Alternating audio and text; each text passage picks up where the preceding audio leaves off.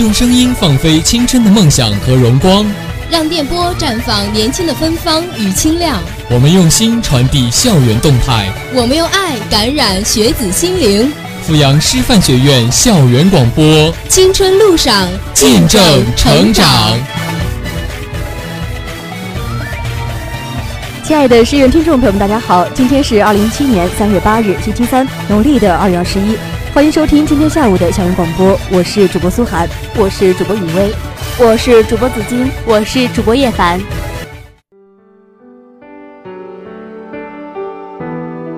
带你聆听阳光洒落的声音，为你描述水滴降落的剪影。一段文字，一片情；一首歌曲，一份心。在文学里感悟灵魂，在音乐中听见生命。看夕阳西下，呈现亮丽的文学风景线。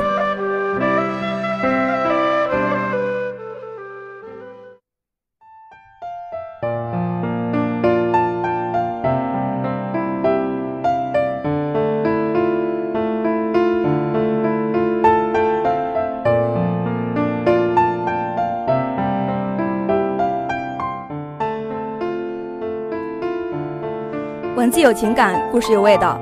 大家好，欢迎在每周三的下午与我们准时相约在《文学风景线》节目。我是紫金。我们很多听众朋友可能会有这样的感慨哈，在生活中呢，我们可能在不经意间就会邂逅一些风景，又或是邂逅一些人和事。就像我呢，邂逅了一段珍贵的友谊。那记得我和现在最好的朋友就是在一个篮球场遇到的。当时的我们都来看一个很帅很帅的老师打球，因为目的相同，所以就有了共同的话题，越聊也是越投机。就这样呢，她就成了我最好的闺蜜。我觉得呢，每个人的一生中都会有很多美好的邂逅，不知道什么时候我们可能会遇见人生中很重要的人，他们可能是我们的老师、闺蜜，甚至是另一半。在我们不长不短的人生中，我总觉得。有些邂逅会温暖着我们的心。好的，那么今天我们文学新旅程的主题就是邂逅，一起来欣赏第一篇文章：世上所有不经意的邂逅，都是久别的重逢。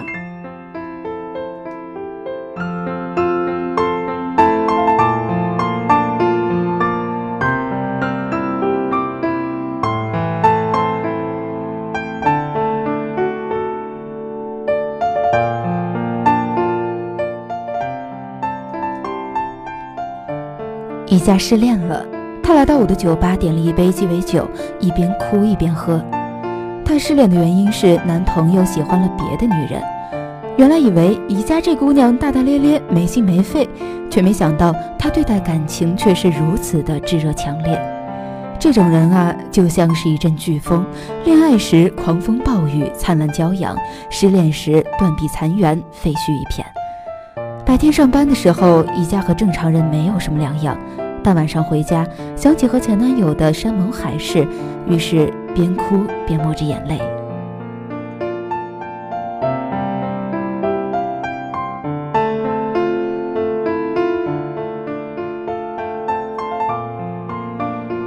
某天下班之后，一家写了一封关于心情的信，信写好了，装进信封，却忘了信该怎么写。想了半天，索性什么都不写。他哼着歌，把信放进了小区门口的邮筒里，能寄到哪他也不知道，因为他没写收信人。一周后，果然没有收到前男友的回信，那封信也没有回来。他又高兴又惆怅，他开始一封又一封的寄信，把邮筒当作宣泄感情的树洞，把所有的不开心投进里面，写了大半年，依旧没有回信。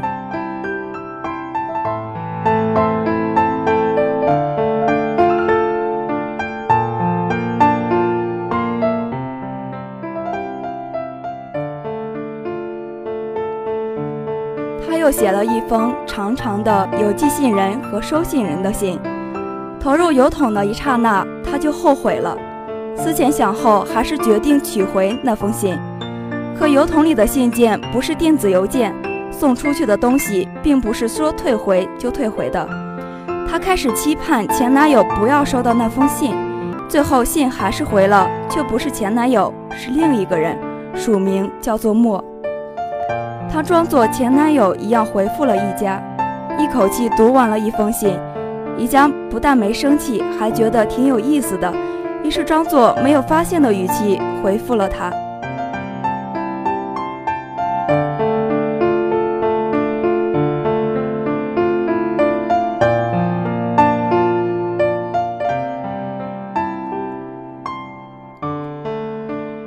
两个人保持着这种态度和套路聊了大半年。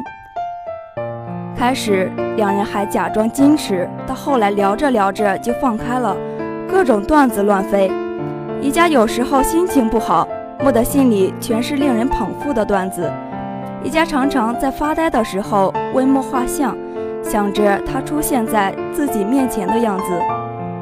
他知道莫不是真正的前男友，莫也知道自己不是他的前男友，他们很好的保持着这种关系。不去捅破，当然也不会试图越界。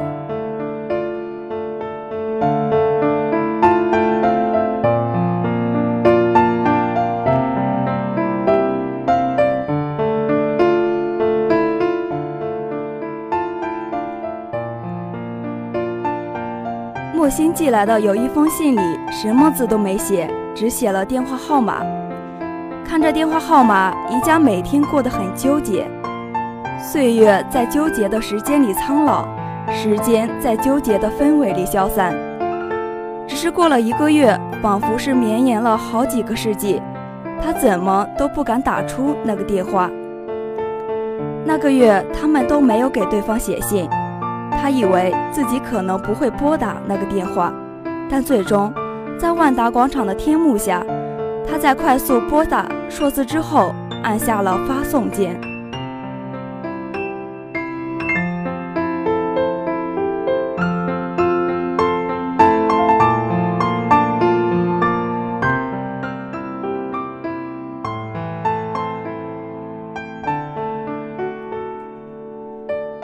电话响了两声，对方接听了。宜家没有说话。天幕上的预告片开始了，宜家从电话里听到了预告片的声音，便挂断了电话。他的前方一位男士正在接电话，而那位男士的旁边，一位女生亲密地挽着他的胳膊。宜家再次拨打了电话，女生的声音响起，那些话从耳机里传出来。宜家没有挂断电话，听女孩把话说完，失落的把手机放在兜里。就这样，宜家站在原地，看着他们背影越来越远。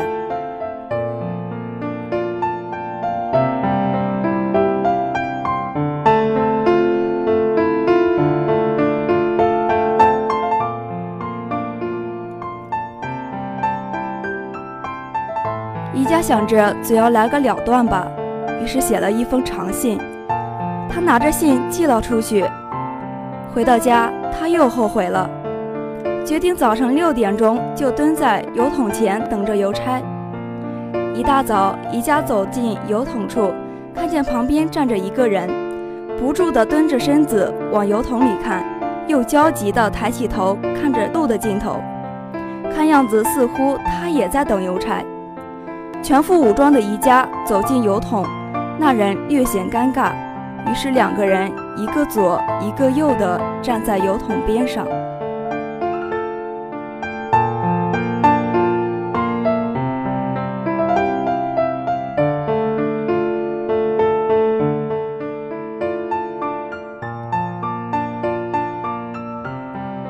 为了让冬意暖和一些，男生打破了尴尬。问宜家是不是在等邮差呀？宜家点点头。他问他等邮差干什么？他包含戒心地说取回自己的信。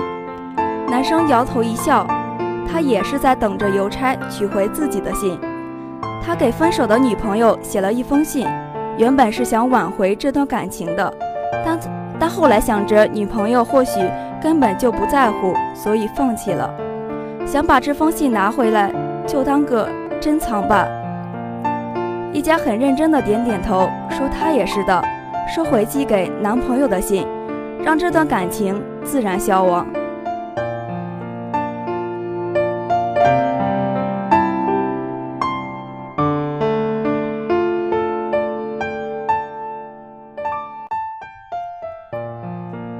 那天邮差没来，宜家和男生借机又聊了很久，直到上班时刻才依依惜别。男生指着街道对面说他住那里，宜家指着另一边说他住在他对面。宜家庆幸那天邮差没来，他和男生相互留留了电话，方便联系，仿佛是天注定的姻缘。男生的电话和莫只差一位数，两人越聊越投机，很自然的手牵在了一起。在小区下面的油桶里，宜家答应了男生的求婚。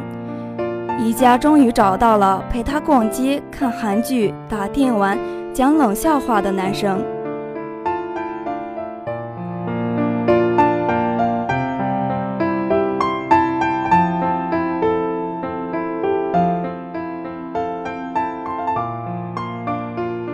男生什么都好，就只有一点让宜家耿耿于怀。男生有个秘密，锁在书桌的第二层抽屉里。有一天，宜家趁男生没在，打开抽屉，他愣住了。抽屉里都是一封封信，有些信封什么都没写，有些信封写着莫的名字，而那些信封只有宜家有。宜家想起他的电话号码和声音，又想起天幕下的电话和声音，摇着头会心的笑了。其实，也许世间所有不经意的邂逅。都是久别的重逢，也许我是你前生一直无法破解的棋局，你是我今生永远不能看透的谜底。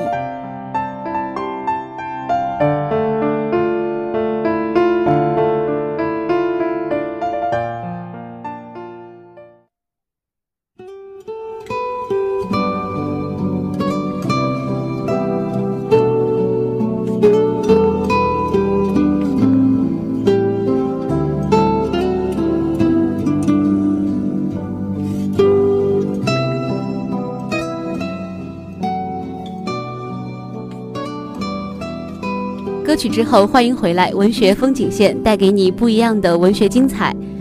我也不知道忘了是在哪里看到过一篇文章，讲的是主人公在旅行途中邂逅了一场美丽的风景，于是每年都会去那里看看。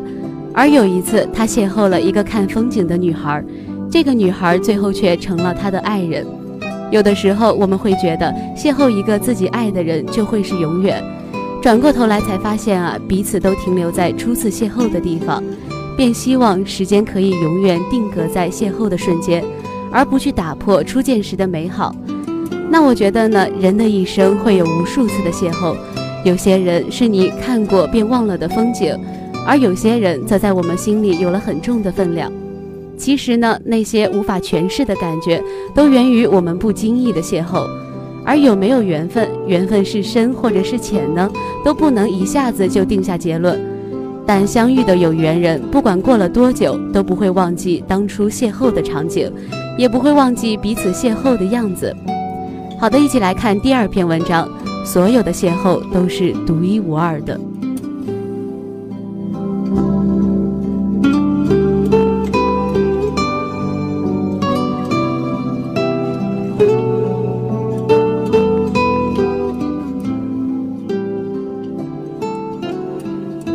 和盛所工作的甜品店这半个月来的常客。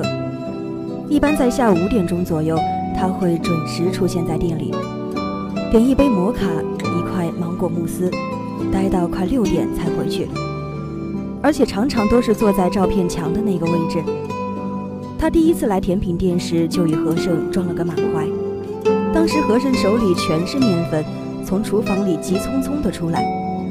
而他似乎沉浸在自己的世界里，一进店就一直往里走，两个人就这样撞上了，面粉粘到了他的大衣上。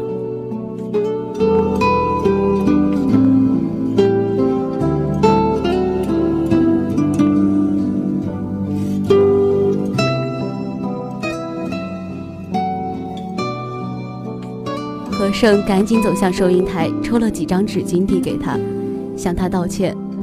他抬头也露出不好意思的笑容，虽然嘴角上扬，但眼神里却满是哀伤落寞。似曾相识，这是何胜见到他时的第一感觉。之后每次在厨房忙碌着做蛋糕的时候，何露都会透过那面透明的玻璃墙，时不时地往他的方向望去。除了今天的穿着与昨天的不同，他似乎每天都一样，坐在贴满照片和便利贴的位置，以及一样的神情和似乎一样的心情。何胜猜想，他应该是失恋了吧。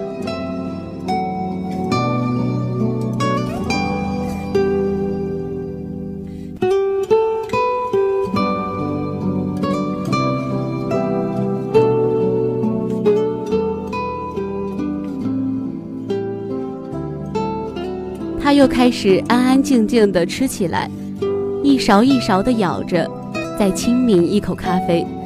如果不是他的狗突然叫起来，他应该会像之前一样安静地吃完，再坐半个小时离开。小狗不断地朝着一个男士吠叫着，吸引了全店人员的注意。何胜也走了出来，他不停地对着小狗说：“小可听话。”还轻拍着他的后背。但他却越叫越大声。当那个男人走出甜品店时，他更是挣脱着跑了出去，真是猝不及防。他也赶紧跟了出去。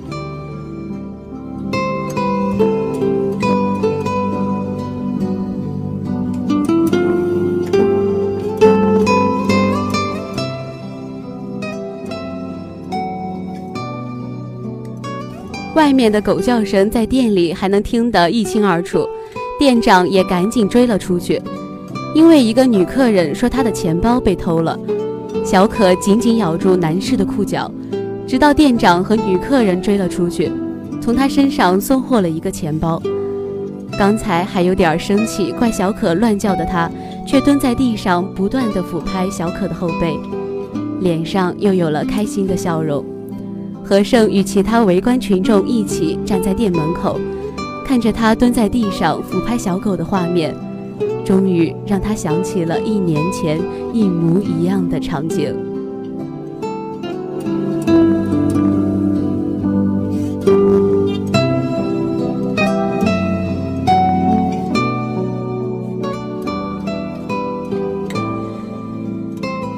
那天傍晚。何胜只是沿着河边散步，听见栏杆边有人呼救，是一个约摸着十几岁的女孩。他走过去一看，河里有个少年在扑腾。当时周围已经围了几个人，有人在报警，有人在干着急，就是没有一个人跳下去。当时也不知道哪里借来的胆量，何胜二话不说就脱掉身上的衣服，纵身一跃向河里的少年游过去。在快靠近扑腾的少年时，和盛听见身后扑通一声。等他拉住少年，使尽力气往前游时，才知道原来是一只小狗也跳了进来。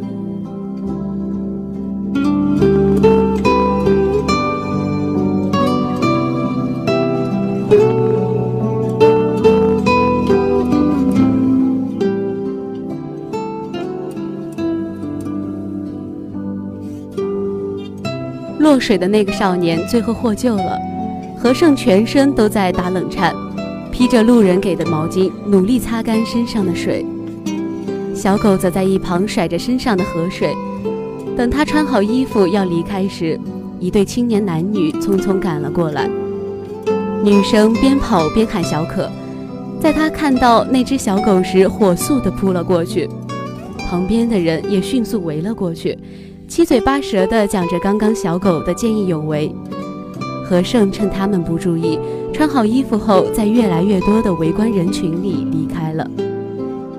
这件事他永远不会忘记，但在甜品店第一次遇见那个女生的时候，他却没有认出来，只是觉得很熟悉。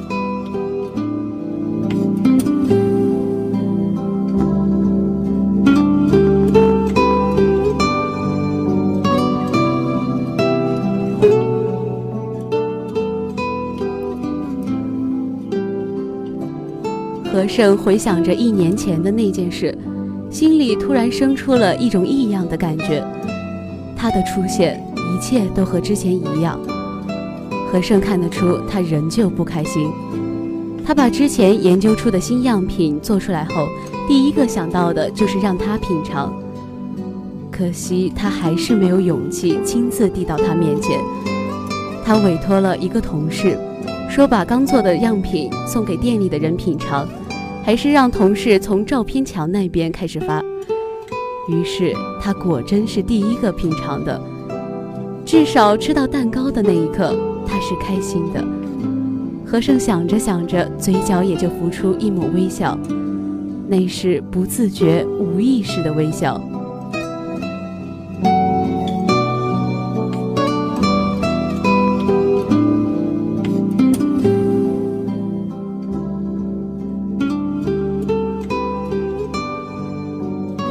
就这样过了两天，这次和盛是在饭店邂逅他的，他不忍心看着他一瓶接一瓶的喝。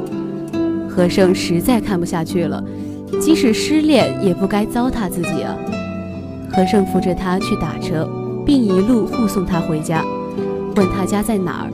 等到他终于把他安置到床上，才从口袋里掏出一张纸条，上面写着：“欢迎到店里品尝新样式。”隔天下午，他果然又准时出现在甜品店里，和盛手里拿着最新的蛋糕样式。郑重地走到了他的面前，于是他们的缘分就这么开始了。所以说，每一次的邂逅都是缘分，相识才能有新的开始。